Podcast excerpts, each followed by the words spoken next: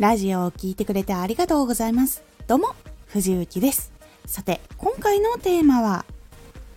言葉をスラスラ出したいときは、体の中にある言葉をどんどんこう外に出すようにしていくようにすることが結構大事なポイントになっていきます。このラジオでは毎日19時に声優だった経験を活かして初心者でも発信上級者になれる情報を発信しています。それでは本編の方へ戻っていきましょう。体の外に出すのを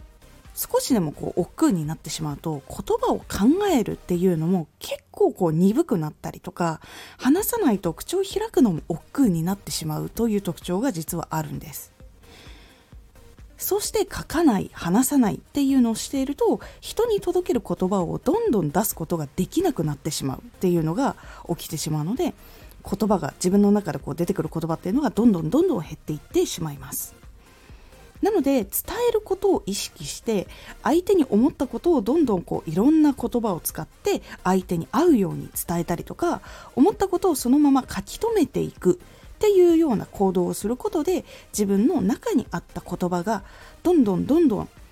生まれていってそして外に出していくので形になっていきやすくなります。で体の中にある言葉とかこう考えた言葉っていうのは外に出さないとすぐになくなってしまってエネルギーが体の中でくすぶっているような状態になってしまってでくすぶっていると何が起こるかっていうとなんか不完全燃焼みたいになってネガティブなエネルギーっていうのにも変わりやすくなってしまうっていうのがあるので是非きちんと外に出してよく使うようにしてください。で自分の中にこう生まれた言葉の中でネガティブなものっていうのはノートとか紙にこう全部バーって書き出してそれを捨ててしまう。もう誰にも見せないようにしてそのまま捨ててしまうようにすることで結構すっきりしますそうするとこう誰かが傷つくってことにもならないしこう自分の中にこう溜まったものっていうのがこうモヤモヤした状態でずっとあり続けるっていうことも避けることができるのでこう書き出してしまうっていうようにすると良かったりします。でいいことは人に伝えたりこう言葉にして自分の耳でも認識することでよりいいポジティブなエネルギーに変換されていって自分にも返ってくるのでよく言葉にすることをお勧めします。これは書くよりも伝える方がいいかなと思います。まあもちろんこう文字で書いてそれを目で認識してっていうのももちろんいいエネルギーになるのでこう伝えること話すことができない時はそうしてみるのがおすすめです。